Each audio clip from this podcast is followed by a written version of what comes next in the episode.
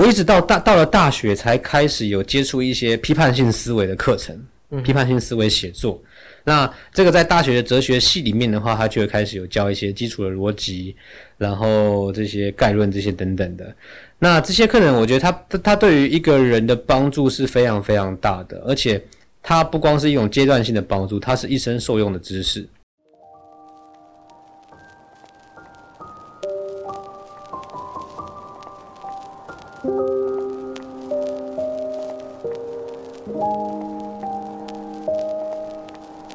Hello，大家好，欢迎来到高中生 Podcast，我是主持人树婷。今天这一集，我现在的心情算是一个有史以来录 Podcast 最兴奋的一个状况。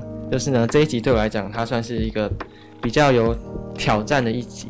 那为什么有挑战呢？就是我这位来宾，他其实是一个小有社会知名度的人。那他有一个非常特别的人生经历。那他也上过一些 YouTube 的频道，还有一些电视节目去。分享他那个非常特别的人生经历。这个挑战对我来讲就是呢，我要怎么把我这一集的 podcast 也是访问他那个非常精彩人生故事去做的跟其他的节目上不一样。然后另一个应该比较像是心理上的自卑，就是，诶，这样的一个大人物，然后他去上这些很厉害的 YouTuber，还有一些专业的电视节目，那为什么他会想要来接受这个小高二升升高三的这个学生菜鸟的访谈？对，那。没有办法，我们现在已经坐在录音室面对面了。那这都要感谢我的数学老师。我之前在节目也讲过，我的数学老师是一个非常好的老师。那我们平常除了算数学，也会分享一些生活上的事情。然后他有听我的 podcast，所以他就把我今天的这位来宾介绍给我，跟我牵线。然后他就说：“哎，你要不要访谈名人？”然后我就想说：“名人，那个我是有点，就是觉得好像有点挑战太大了。”然后他说：“没有关系啊，这就是一个邻家大哥哥，人很好。”所以我就决定，好，那就来接受这个访谈。在今天访谈之前，我跟这位来宾见过一次面，那那种感觉是不太真实的，就是一个在电视上面或者是在荧光幕上面的人，怎么会出现在自己的现实生活中？但是这位来宾他真的就是一个非常非常好的人。那他最近就是在进行一项很大的活动，那我就是去跟他一起宣传他这个活动。那等一下他也会介绍他最近在进行的是一个什么样的活动。那我跟这位来宾的访谈会做成两集，分成上下集。那第一集也就是现在这一集，是谈生命以及哲学，那他会比较的沉重。那第二集就是会比较热血，是谈他之前骑摩托车环了中国东南西北一整圈一百多天，这样子三万公里的一个很特别、独自一人的壮游。那不知道各位听众知不知道，绕地球一整圈，也就是绕赤道一圈的距离，大概是。四万公里，所以就知道他这次旅行是多么的壮观。好，那今天这一集谈生命议题，其实我之前就蛮想谈。那其实长大了也开始面对一些这些方面的问题，不管是身边的人还是自己在思考这方面的问题。那我觉得今天这个生命哲学的议题就非常适合跟我今天的来宾一起。聊，就是这位来宾，他是有一个非常特别的人生经验，然后他自己也是在一个非常厉害的大学学习哲学的。那我们就请今天的来宾出场，跟大家自我介绍一下吧。Hello，蜀婷好，然后还有所有的听众朋友，大家好，我是尤文瀚。然后 想说那个蜀婷不要那么紧张了，因为其实我们都是像聊天一样这样子来做这个节目。然后你前面已经很详细的介绍我个人，那我这边跟也跟大家介绍一下，我是尤文瀚。那我今年呢是三十三岁，然后宜兰人。那目前在呃原先原先的工作是在世界各地旅行。那在旅行路上，我过去会写一些记录嘛，然后所以后来把这些文章整理出来，就出了几本书。啊哈，那有有一些演讲跟分享，这大概是我主要的这个工作。嗯哼，对。那我这边要补充一下，就是我跟文翰其实并没有那么熟。那他刚刚叫我的名字其实是叫错的，就是那个字是念树树挺，对，但是这个是大家很常，因为暑假还是薯条那个字都很很像三声，所以大家会念错。但是我的树是曙光的树，对，所以是念作四四声没有错。今天这个来宾他就是从小就经历了一个大家可能没办法想象的一个很特别的，我不知道该怎么讲，那可能是一个人生的限制嘛，但是。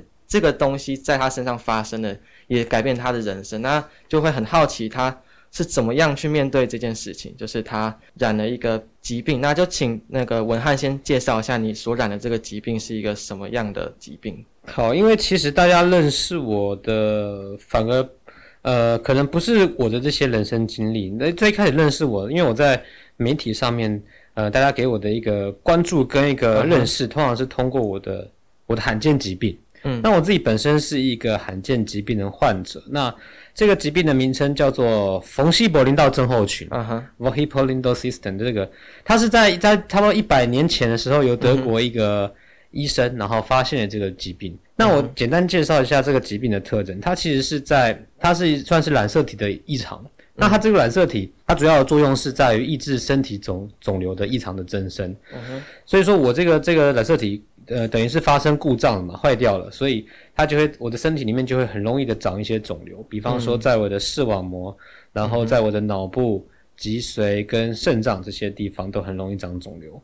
那这个东这个东西，其实在我十三岁的时候，大概十三岁左右的时候发现这个问题。那当时为什么会发现这个问题？是因为我这个疾病是遗传自我的母亲，嗯哼，我的母亲也是这样相同一个状况。那她现在已经不在，大概是呃，在她四十多岁的时候，因为这个疾病的关系，然后嗯呃，就是恶性肿瘤嘛，然后不断的增生，然后情况就恶化的很严重，后来就离开了离开人世。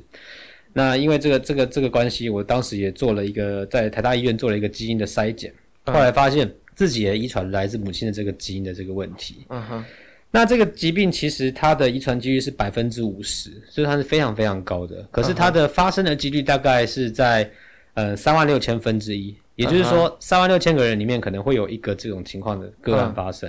嗯。嗯那不过以以这个个案比例来讲，诶，感觉好像不是很低嘛。因为以台湾人口来算的话，应该有好几百个人都是有这个状况。嗯、但是以目前知道在台湾的这个含这个冯西伯林道症的患者的人数，大概不下十个，不到十个左右。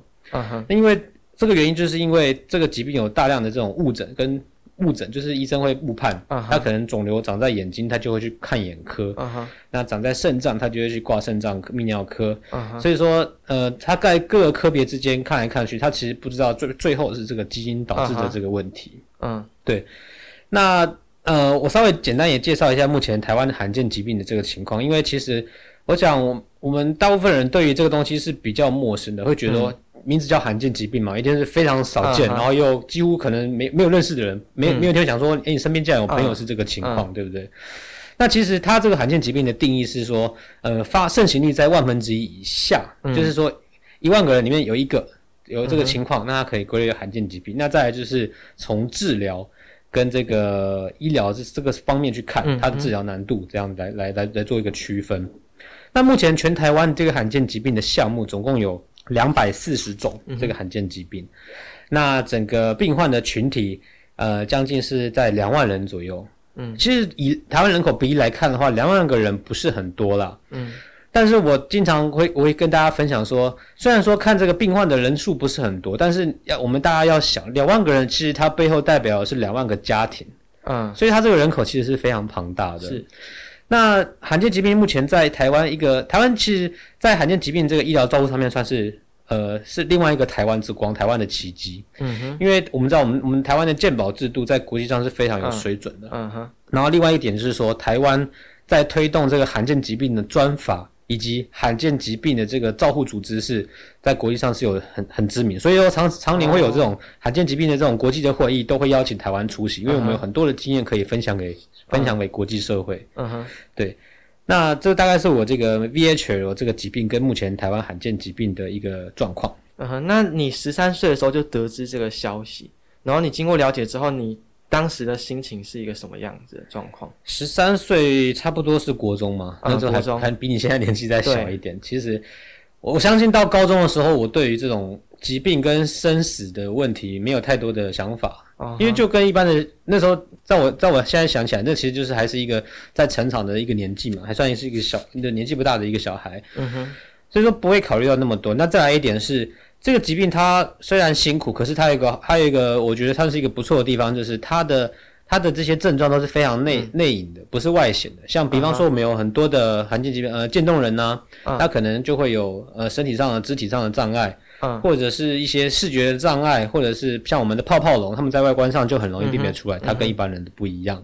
嗯，那我这个疾病其实包含了可能树婷，你看我第一次跟我见到，你都很难想象说我是有这个情况的一个一个罕见疾病病患。他就是一个一般人的模样，对一般人的模样，甚至我还做了跟很多一般人不太一样的事情的挑战，这样子。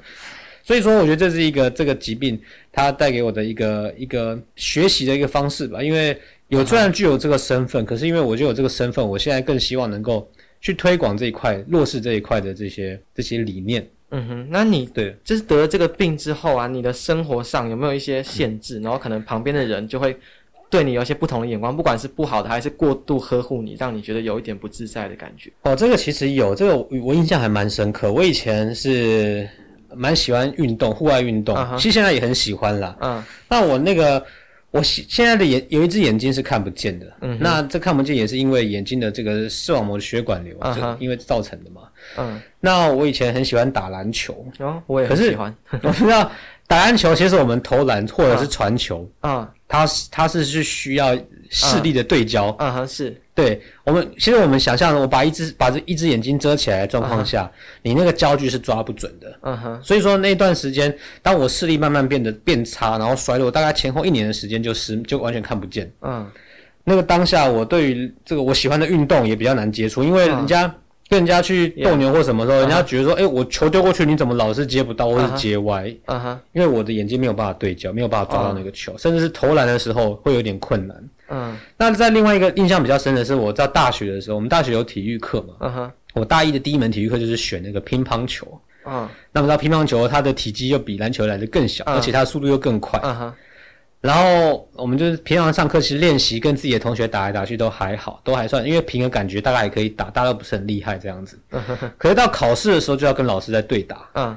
那老师怎么跟他打？因为老师的球很快嘛，他们经验又很经验又很熟悉，就怎么样？他老师发球过来，我都挥不到，然后接不到。Uh 来老师想说，你怎么会练了那么久，然后结果球都接不到这样子？Uh. 那我那时候其实这个这个给我的印象还蛮深，就是我我也不好意思跟他讲说，我一个眼睛看不见，所以说、uh huh. 这个运动对我来说是很吃力，而且是我没有办法克服的一个障碍。所以你小时候是对于你有这样的。病这样的身份比较自卑，没有去跟其他人讲的吗？我不太会，其实回到刚刚你讲的，我我不太会主动跟别别人提起以前啦，uh huh. 因为因为我觉得那那个时候可能我个性又比较好强，所以说、uh huh. 有时候我会觉得表现出自己这个这个身份，然后会有些人看你就会比较用同情的眼光，当然我觉得这是人同情心都可以理解，可是我又是个性比较好强的人，uh. 所以说我会觉得。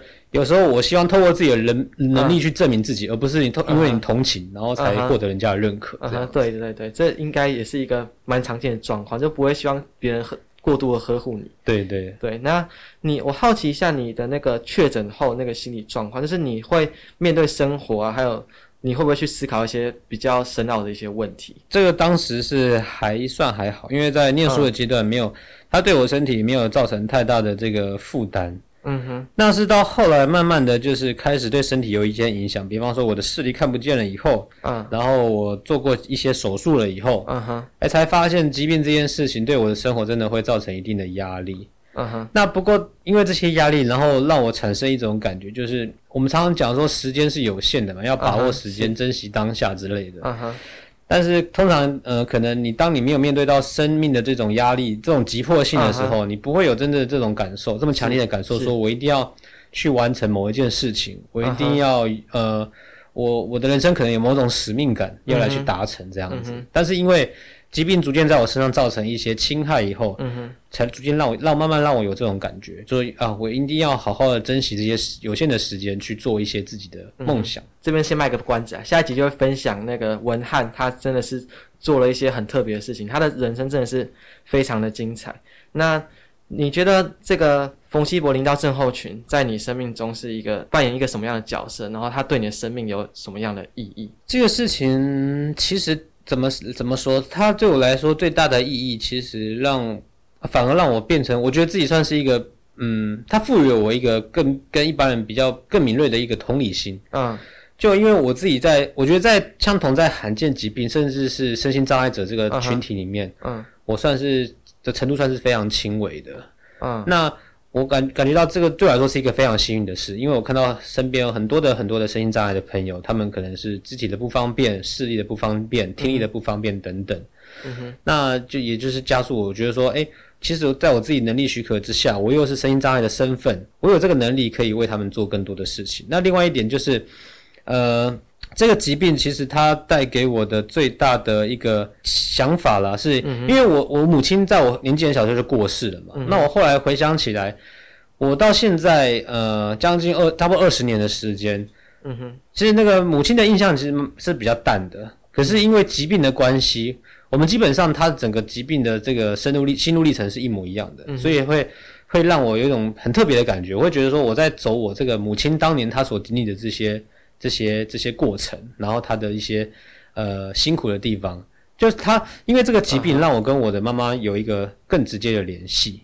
虽然说他没有办法这样一路陪我成长到、嗯、到我成人，但是因为这个疾病，然后让我们有一个特殊的一种联系的关系。对，嗯哼，那我是蛮好奇，就是文翰他自己，他后来去参加了哲学的。去上了哲学的大学，那我对于哲学是有一些的些的兴趣，所以呢就想针对他这个求学的经历做一些访谈。那可以请文翰先简述一下你高中时期的学习状况吗？就是你高中时期是一个什么样的学生？哦，高中的时候是一个非常非常有问题的学生，就标准的问题学生，而且不光是高中，从国中开始我就是一个问题学生。我国中的时候念了三三间学校，嗯哼，那我转学最大的原因是因为。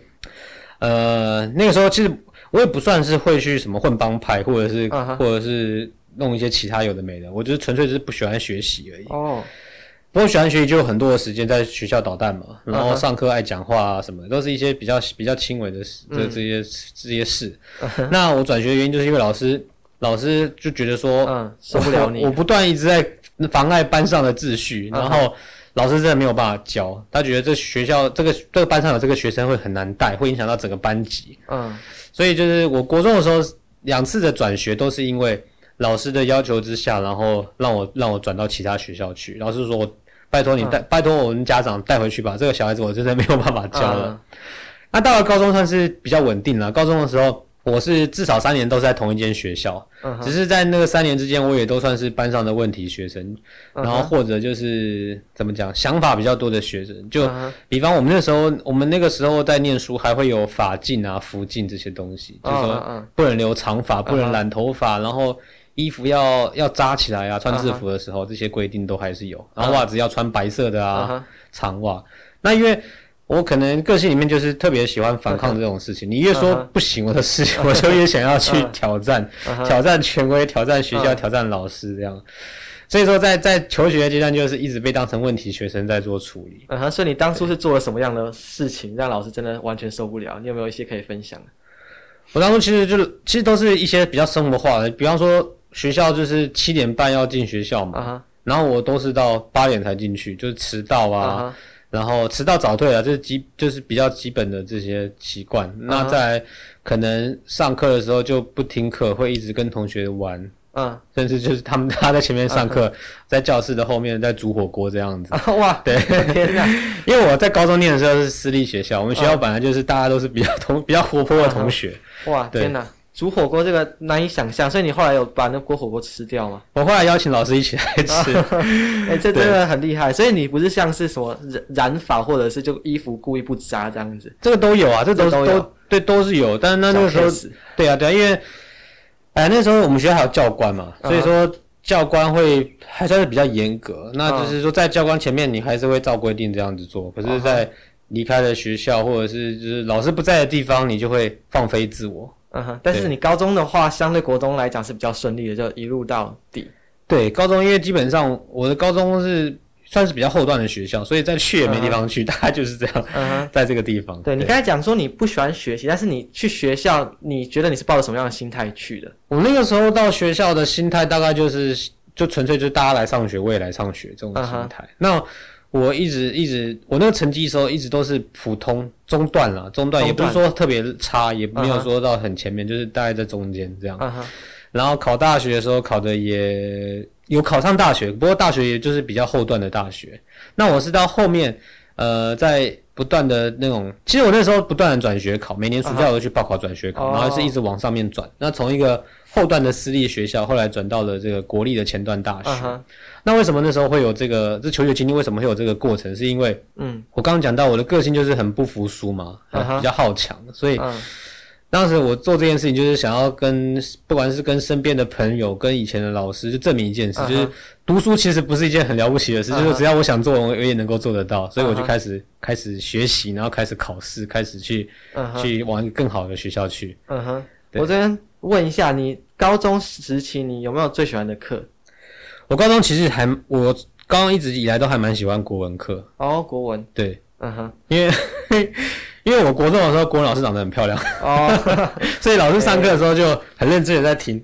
嗯，这个这个可以理解啦，就是学习当中有一些美人儿在那边，还是会让你整个心那个比较专心一点。其实我也是一个这样子，我也不知道这怎么控制。就是假设你一个班上有一个很漂亮的女生，你就会觉得你会比较想要努力的学习，然后没有的时候，你就会觉得哦，我怎么选到这堂课，然后就会瞬间有点失落。然后刚好那个漂亮女生又是又是可能成绩又很优秀，嗯，你就会觉得说我应该要跟她一样优秀。那你最讨厌的课，还是你很多课你都不太喜欢？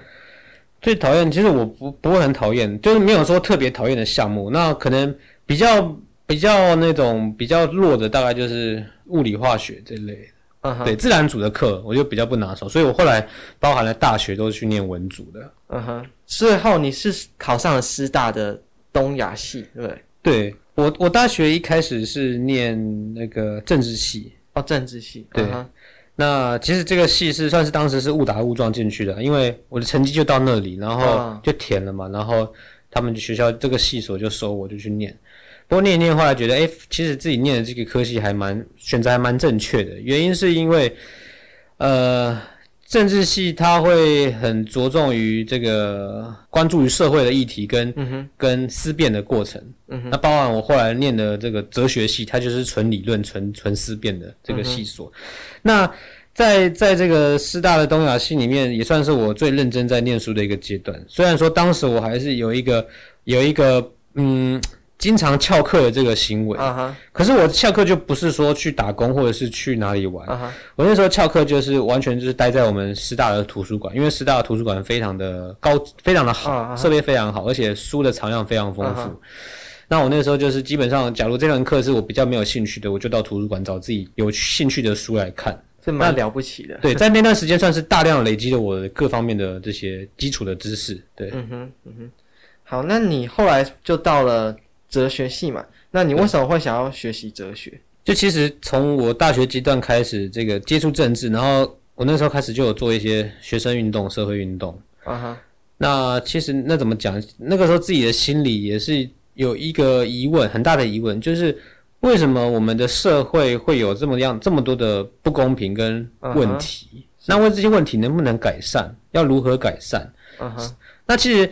问题的本质，最后直指的核心就是人性。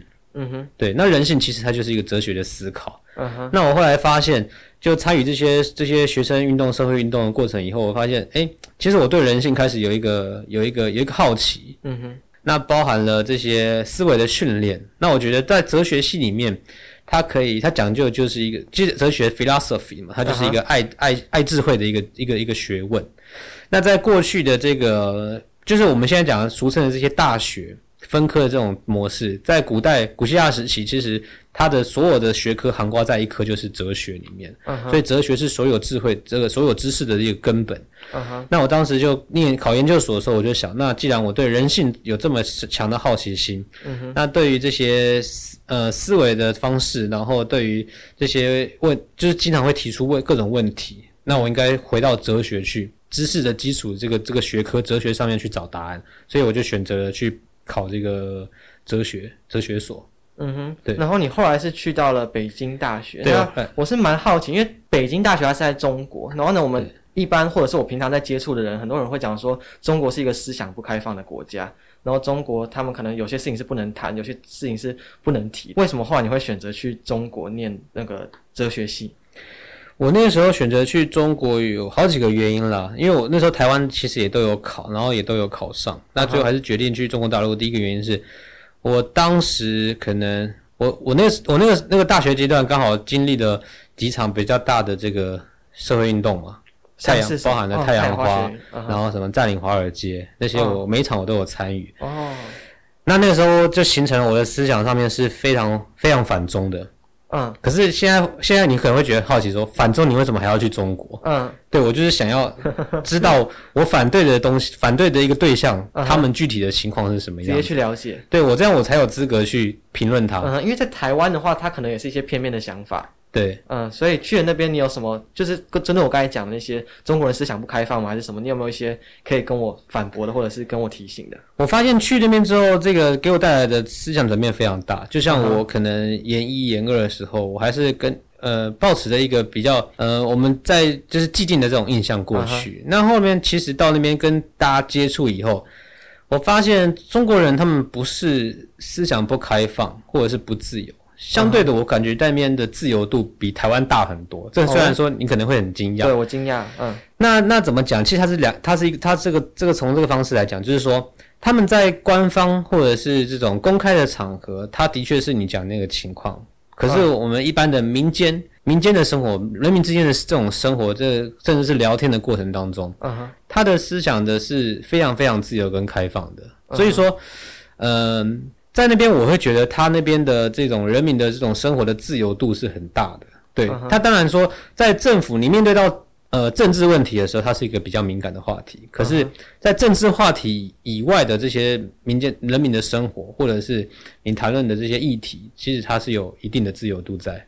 嗯哼，所以你去那边学习，会不会感觉某一些思想部分会被剥夺，还是有一些避谈的东西？当然还是有。你就像我过去的时候。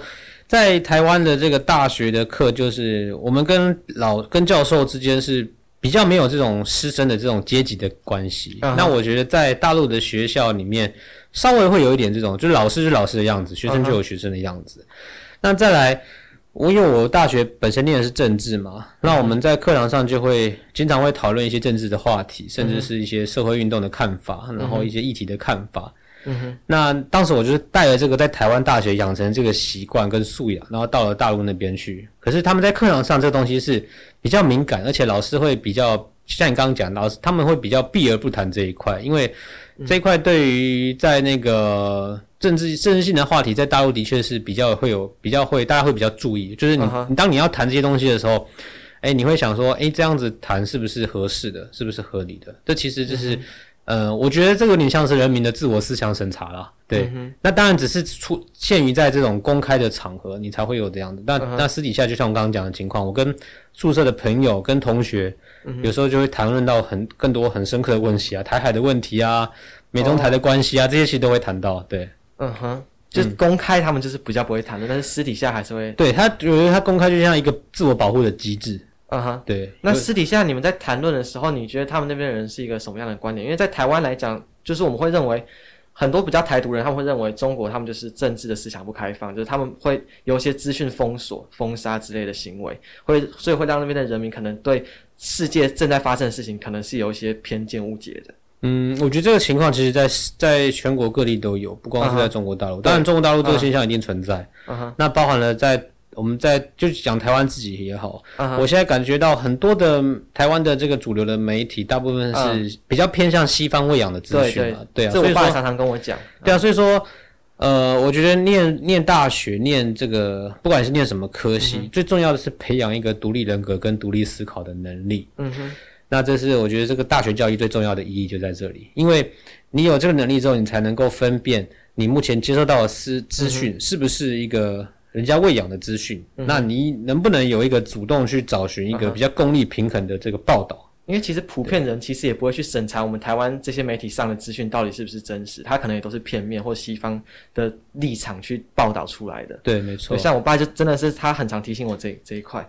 那针对主持人，因为我在之前的节目就常在讲一些哲学，虽然我自己没有去读一些哲学相关的书或者是研究哲学议题，但是我就觉得哲学，我上了哲学课，我们。有就是我有接触到一些哲学部分，我会觉得哎，这东西很有趣，为什么它不会列入我们高中的必修课？就是它是一个逻辑思想嘛，就是哲学这部分。嗯、然后老师常常就说啊，数学就是逻辑思想。然后呢，我就想说，我是一个没有逻辑的人吗？那我记得我在上哲学课的时候，我蛮开心，但是为什么我在上数学课会那么不开心？然后我就想说，为什么我高中现在都没有哲学课这样子？那你针对哲学课没有列入在嗯、呃、教育的必修课，还是？针对我希望把哲学课变到教育的必修课，有没有一些想法看法？这个看法我是我是非常认同啦，嗯、非常认同你的说法，把它列入一个必修课。因为其实，在法国，在在欧洲很多国家，哲学就是一个必修高，甚至高中的时候他们就是必修课嘛。那原因在于，嗯、我觉得为什么没有这样做，是主要是华人的社会，他我们一直不太重视人文科目。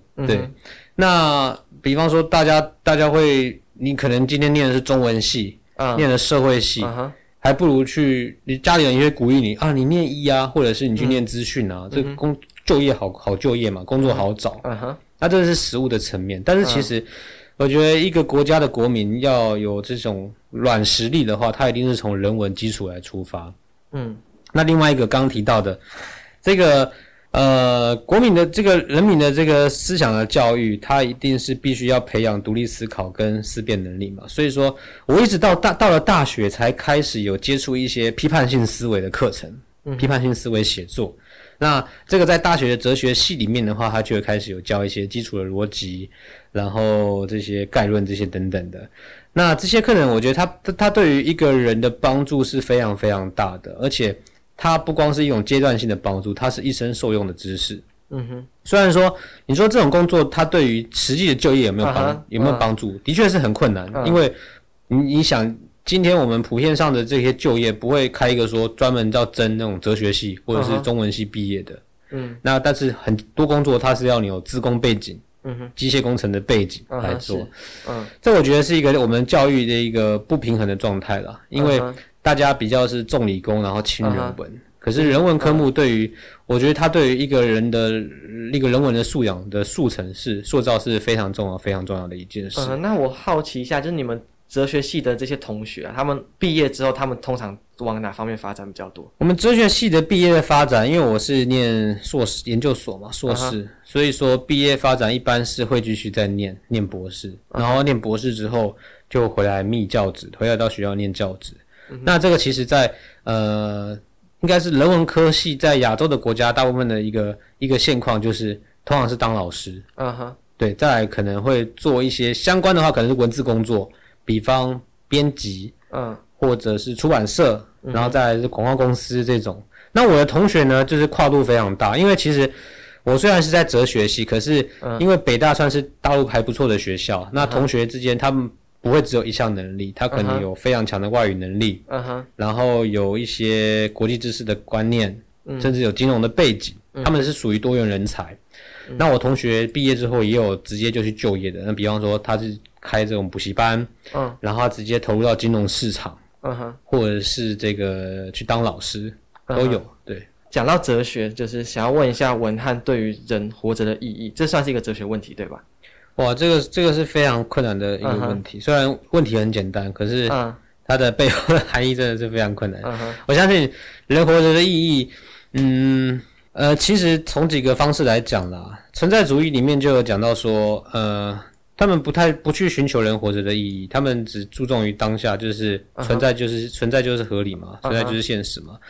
Uh. 所以他要他要如何你如何去合理性你现在的存在的这个当下，他就是找找这个原因，找这个结，找这个答案。然后我记得他是不是有一个什么我是谁，然后我在哪，还有一些什么？哦，这哲学的三问嘛，灵魂的拷问，我是谁？啊啊、我从哪里来？我要往哪里去？啊、对。不过其实呃，我觉得哲学是这样子，它它的有趣的地方就是它它是一个非常包容、非常开放的一个科学，它不会存在一定的定论。嗯、像科学，它就会一定透过不断的证伪。对，然后来证明一件趋于真理的事情。但是我们哲学，哲学本身并我们并不关心真，我们并我们应该是我们关心真理，但是我们不相信可以可以找到真理。嗯哼，应该是每个人对于这一题他的答案都会可能不太一样。对对对，那其实这个过程就是自我探索的过程，包含了你刚才提出这个问题的过程当下，你就是开始进行了思考，这就也是我们人跟一般的动物比较不一样的地方。嗯哼，人是会有思考自己存在意义的一一种。你在北大的时候有面对就是人活着这个议题吗？还是你们蛮有蛮多讨论之类的？也是有啦，不过它这个这个部分会比较属于这种生活上的哲学的东西。我们更多的是我自己本身念的是中国哲学，所以、哦、呃，我自我们的在课程上的安排。大家大家听起来可能会觉得很无聊。我们我们真的就是在在念四书五经，《论语》《孟子》哦，然后《大学》《中庸》，嗯，然后再来就是可能念一些老庄的思想。嗯哼，那不要不要就是，我就觉得现在因为这频道可能听众的是高中生，大家不要觉得说这些东西是很枯燥乏味的。其实这个是，嗯，这个东西里面它蕴含了很多很多的哲学思维跟很多的道理在里面。嗯哼，那我觉得他可能是需要一些时间跟经验的积累之后，你回来再看这些东西，它就不是一个生硬的东西。嗯，对，比方说，在《道德经》里面，我们讲就第一章嘛，“道可道，非常道”嘛，这个东西。嗯、然后他其实他他他在这句话在讲，就他就在解释说，道我们一般的那个呃，对于宇宙的认识，可能就是在科学上面就是用粒子嘛，或者是什么更小的单位来做作为组组成的部分。那在道家的哲学里面，他们就是认为道是这个。其实我觉得有点像是，呃，用不同的名词在描述同一件东西。嗯哼，在道家里面，它是用“道”这个来描描述整个宇宙运行的这个状态。嗯，那但是你又要去思考，究竟他谈的道是什么东西？这就是一个比较比较难以定义的事情。嗯哼，对，对我针对古文呢、啊，我常常会有个疑问，但是那疑问后来想想也蛮笨的，就是呢，为什么古文要读那些古文的文法，不能把它白话文？还是你会觉得白话文之后，你就可能，如果你看一件艺术品。你用文字描述它，跟你直接看到它会有一些差异。针对古文，读古文，就是常常我会觉得要理解他们古人的文法，令我是一件蛮痛苦。那与其你能不能把古文白话文让我们知道？哦，白话文当然是可以，但是我觉得古文在白话文的过程当中会有一些缺失。嗯，就是比方说你在读古诗、古代诗词的时候，嗯、你会发现有一些的美感，嗯哼，呃，它是存在于古代诗词。嗯哼。但是你在现代的话语里面去没有办法去很难去描述他他的那种心境。比方说李白不是有一首诗吗？那个呃，他是喝酒的什么什么对影成三人，你还记得吗？这个是在晚上哦，自己一个人喝酒的那个。对对对，你像比方说月光嘛，对，比还有他自己的影子。对，他其实他描述的就是孤独。可是你用白话文来解释的话，你就变成说我在喝酒。然后看着影子，然后看着月亮，uh -huh. 然后像是三个人在喝酒，uh -huh. 你描述不出他那个境界跟那个意涵，uh. 所以我觉得古文跟白话文的白话文当然是利于沟通跟书写啊，但是古文它有。我觉得在描述意境这个当下，就是他比较比较能够掌握。我觉得诗跟文章不一样，因为像古代有些文章，什么《赤壁赋》啊，什么东西，那些我在读的时候真的是觉得蛮痛苦的，然后有点有点累。哦，其实我觉得跟跟教育方式有关了，因为我们现在就是基本上不管不管你读不读得懂一面的意涵，我就是要你就背，先把它背起来再说。嗯，对啊，然后就背诵这件事情本来就是反反人性的，所以你会觉得很痛苦。嗯，对啊，不过。我觉得这种教育方式应该是可以更更更丰富、更多元，就跟哲学的课程一样。我们其实我们上哲学课，大家都是非常开心，就像就像你一样，你在上哲学课的时候，我相信你一定很开心，因为它是一种思考的引导的过程。嗯哼，你会一步一步想，哦，原来是这个样子，原来是这件事情可以有不同的角度去看，不管是讨论还是辩论，对那个过程应该都是蛮开心。对啊，就像那个哲学有个很经典的例子，这个呃白马非马嘛，它的意思就是说白马不是马。嗯哼，对，因为因为白马是它是一个一个属性，然后它是在涵盖在马的这个范围里面，嗯，就是大的统称叫做马，可是里面有个白马，所以后来那个公孙龙他就说白马不是马，他就是这个白马非马论。这个如果将来有进阶学到这个哲学课，他们就这是一个很经典的例子。这部分我没有没有接触过，对，所以有点没办法体会。那你针对你的整个学习状况，还有没有什么一些想要分享的部分呢？学习的状况，其实我觉得，呃。我我我我不晓得现在的像你这样年纪的高中呃高中同学啊哈呃面对自己的人生或面对未来会不会有一种迷茫感？超级对啊，就是说不知道将来要做什么，或者是诶我应该去学什么样的科系，还是说我应该去就去工作了，还是说？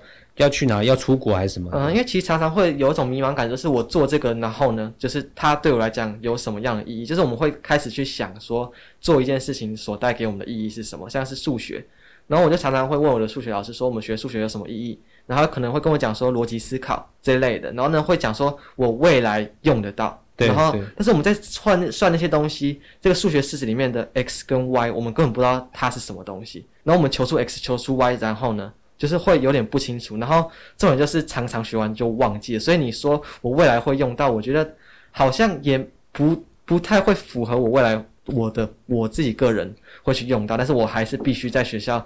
因为它是必修课，所以必须去面对它，这就会让我感到比较迷茫。那我觉得高中生对生活感到迷茫，你就会想开始想。那我开始想到，就是我未来要干嘛？开始觉得，诶，我现在高中了，然后呢，接下来大学它不是别人帮你规划好，是你要自己去想你要读什么样的科系，或者是你要做什么样的事情。所以现在就是一整个比较慌张的状况，想要。想要赶快认识自己吧，因为我们学校常常在讲，或者是别人常常在讲，你要认识自己，你才能知道你未来的发展要往哪方面，不然你可能会做了一个对你完全没有连接，或对你完全没有意义，或者你在里面没有任何成就感，没有任何快乐的一个工作之类，只是因为你的分数刚好到那边。所以现在的话，我就是一个很迷茫的状况，在努力的想说，我高中毕业之后我要去干嘛，但是我也不急着上大学，我可能会先去。做一个打工换宿的一个过程，嗯、然后呢，去慢慢的思考，不管是我现在做 podcast，我可能未来可以往这种自媒体的方向去发展，还是有别的部分再慢慢的去探索，慢慢的去尝试。嗯，其实我觉得你你你的想法是蛮蛮蛮蛮正确的。嗯哼，呃，应该分几个阶段来讲了。第一个可能是。这种迷茫感，其实每个人都在经历。嗯、对，如果说在这个年纪没有迷茫感，那真的我觉得 我觉得不太可能、啊，uh -huh. 除非而且这样的人生很可怜，因为我我我认为说你会产生迷茫感，是因为你的未来有无限的很多的可能，你有很多的选择，你才不知道从每个选择当中去选哪一个才是好的，对自己好的。嗯，但是你但是你要你不要忘了，你是有很多的选择可以去做的，这个尝试是年轻人身上才有的。对，这些选择往往在我们生活中会。被抹灭，就是我们在学校会看不到那些选择。没错，就是学校的教育好像没有把那些选择纳入进来，然后让我们去多多一点的了解。其实我们现在的教育其实就很大的问题，就是我们像你刚刚讲的，学这个有什么用？嗯哼。那我觉得这样的想法是比较可惜，因为我们现在的所有的这个，不管是社会，我们的教育也好，我们在讲究都是一种实用主义。嗯，实用这个东西要怎么用？嗯，我们都在考考虑它怎么用的价值，而不是考虑到这个事情它。我们其实会换个角度来讲，这件事情本身能不能带给你快乐，能不能让你有一点成就感？嗯哼。比方说艺术的创作，嗯哼，艺术的创作，你觉得它本身是有意义的吗？当然，它假如它达到了某一种呃程度之后，它可能有它的附加价值。嗯。但是在创作的过程当下，或者是你在还没有成名之前，我觉得艺术的创作很很大的程度是。基本上是一种自我的满足而已。嗯哼，对。那那那再来，我觉得像这个，在你这个阶，在高各位高中同学朋友这个阶段哦，嗯哼，真的，嗯，第一个就是找出自己的兴趣是非常重要的。那如果呃，当时的我，我在念高中的时候，我也是不知道自己的兴趣在哪里。嗯哼，那其实不知道兴趣在哪里的很大原因，是因为接触的层面太少。嗯哼，所以说你要找出自己的兴趣，你一定要去。更多的去接触各行各业的人，像你像你这样，你可以来接触来做一下这个 podcast，或者是你准备去打工换宿。我觉得这都是每一种不同的尝试，都是在帮助你找出自己可能的潜在的这个兴趣的一个方法。所以说，我就会鼓励鼓励大家说，假如你真的不知道现在现在我的兴趣在哪里，我要做什么，你就去去什么都去做，什么都去尝试，不管是户外的运动也好。艺术的创作也好，嗯、或者是呃一般的常规的学习也好，嗯，这其中都你慢慢一点点尝试，你都会找到，慢慢就会找到自己符合自己兴趣的一个、嗯、一个方向。去旅行。对对对，像文翰他真的是去旅行。那我们这一集上集就是差不多聊到这边，那我们就来做一个下集的预告，就是关于文翰去旅行的故事。就是文翰可不可以分享一下你去旅行的念头？就是什么时候开始有这个我想要去旅行，然后并且是一个人要去旅行？我觉得这个事情是非常难做到的。像是假设我今天说哦，我好想去海边了，但是假设没有人陪我去的话，我可能就不会去了。照理来讲，一般人还有我个人，我也是。比较常是这样子，那你可不可以分享一下你这个旅行的动机？我一开始去旅行，我我我当背包客，就是背包自助旅行，大概已经有十几年了。都是一个人吗？还是各种？几乎都是一个人比较多。Uh. 因为我出去的旅行，我就会，我我这个人就是怎么讲，对于这种美食啊，嗯哼，啊，购物没有什么太大的兴趣啊。Uh. 对，那我大部分都是放在这种 精神生活，就去一个地方就去逛博物馆，即便到了国外也是这样子。嗯哼，对，我会比较注重这个东西。那所以这个东西就决定了我很难找旅伴，大家、uh huh. 会觉得很无聊。Uh huh. 你去那边都看一些花花草草，然后看这些博物馆、自然人文的东西，uh. 就大家会比比较没有兴趣，就是觉得说我出去就是度假放松，我就要吃美食啊，uh huh. 然后买东西买到买到爽这样子。Uh huh. 对。那我那时候为什么会开始这样子一个人旅行的原因是，我到了大学，我应该是大二的时候，那段时间也是在学校不知道做什么，然后我就会到图书馆去。那到到图书馆，我们图书馆有一个有一个像这样，就是像这样有一个很棒的一个一个播那个录音录音录音室视听空间啦。然后图书馆有很多的电影，我就开始就是把图书馆电影有兴趣的电影都拿出来看，拿出来看。后来看到了一部电影是叫做《革命前夕的摩托车日记》。他在讲一个古巴革命家的切格瓦拉的故事。嗯，那他就是他过去他是作为一个医学系的学生，嗯哼，然后后来他也是骑着摩托车去游历了这个南美洲，嗯，然后后来发现了这个呃很多的不不平等啊，帝国主义的剥削啊等等，然后但让他决定重新投入革命的这个事业，嗯、然后他就在他的这个过程当中，他就。他虽然是一个阿根廷人，可是他帮助了古巴，然后成功的革命，就建立了现在的古巴。哦，对，这大概是他的一个过去的经历。那我那时候看到那个这些经历，还不论这些经历啊，就是说看到他那个骑摩托车在拉环那个拉丁美洲那个那段过程，就。我觉得对于我当时是差不多二十岁左右嘛，uh huh. 对，就会就会有男，尤其我是男生嘛，就会男生，然后又是摩托车，又是摩托车旅行，就会非常的、uh huh. 非常的非常亢奋，就会觉得、uh huh. 哇，这个太浪漫太帅了，我也要去做。Uh. 就从那个时候开始就有这个想法，uh. 所以也是后来有这个机会之后，我就去骑了摩托车环游了中国，uh. 然后骑自行车去环游日本，然后去了蒙古、uh. 这些地方。对，对这些部分，我们在下集都会分享。那你刚才讲说，你对于买东西还有呃美食没有兴趣，你不是蛮喜欢煮东西，还是做一些食物方面的东西吗？煮饭会，但是我我出去，假如我到一个陌生的地方，我就、啊、呃。我不太会吃那种精致的，对对对，就是不是观光那种高级的，可能就是深入的民间的一些小吃，你比较会有兴趣。对，就是一般的小吃，然后路边摊这样。嗯哼，这跟我爸的旅行理念超级像。我们从小到大，我就想说，为什么别人都去住饭店，然后我们要住这种教会还是庙里面？然后为什么别人都去吃五星级饭店的餐，为什么我们要去吃这个当地的路边摊？对啊？但是我爸他就是一个这样的人，他他也是很喜欢旅行，然后他。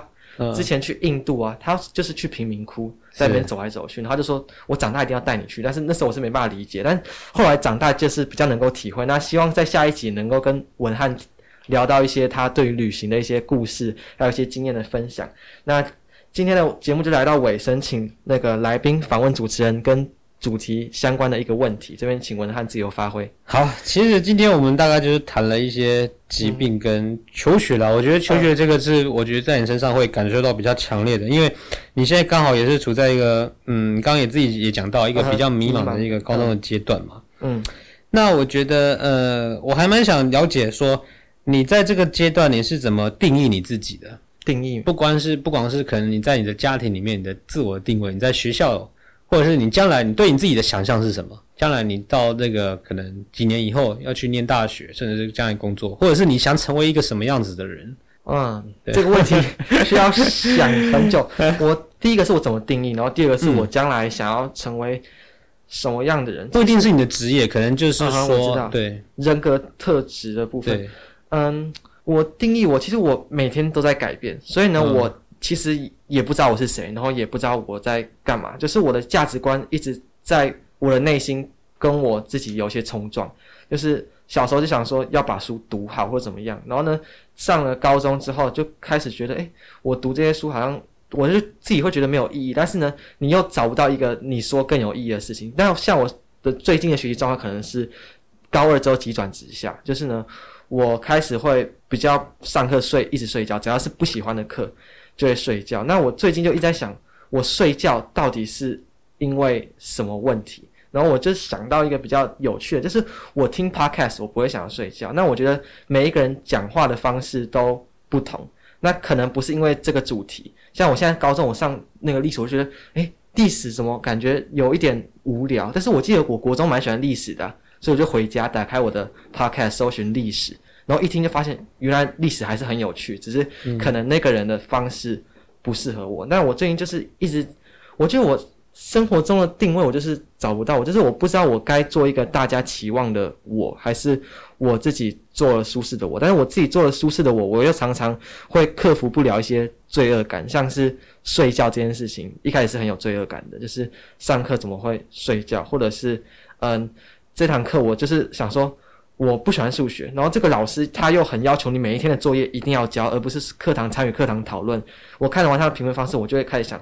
我是不是这堂课让他当掉没有关系？但是在决定的过程以及实行的过程，你会有点忐忑不安，就是你会觉得我这么做真的是对的吗？然后就还在摸索，但是常常又没有办法控制自己，就是去，就是我不是像你说你要做你就做得到的那种人。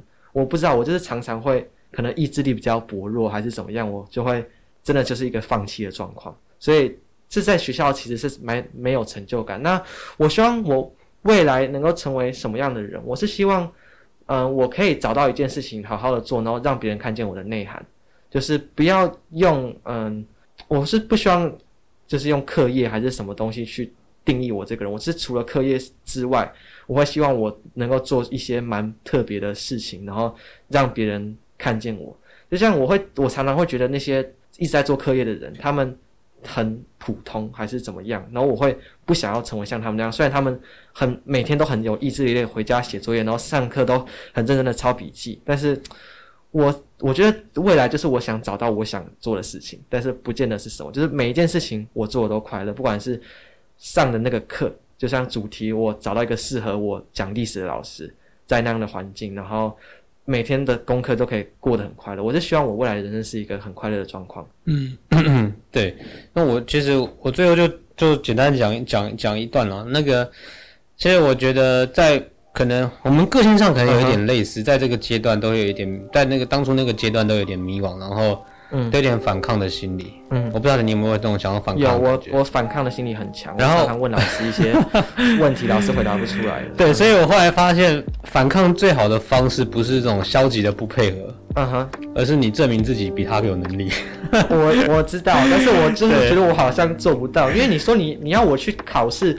你就是我数学不好，但是我很认真学。就像我，我跟你认识是因为我的数学老师嘛。嗯。然后他一直跟我讲说，他觉得我有数学能力，但是我上他数学课，我就是不想学数学，我就觉得跟他聊天比较有意思。然后我就跟他聊天。像我们现在，原本我去找他是为了要学测，然后我现在学测已经完全没有要做，但是我还是每天每个礼拜都去找他这样子。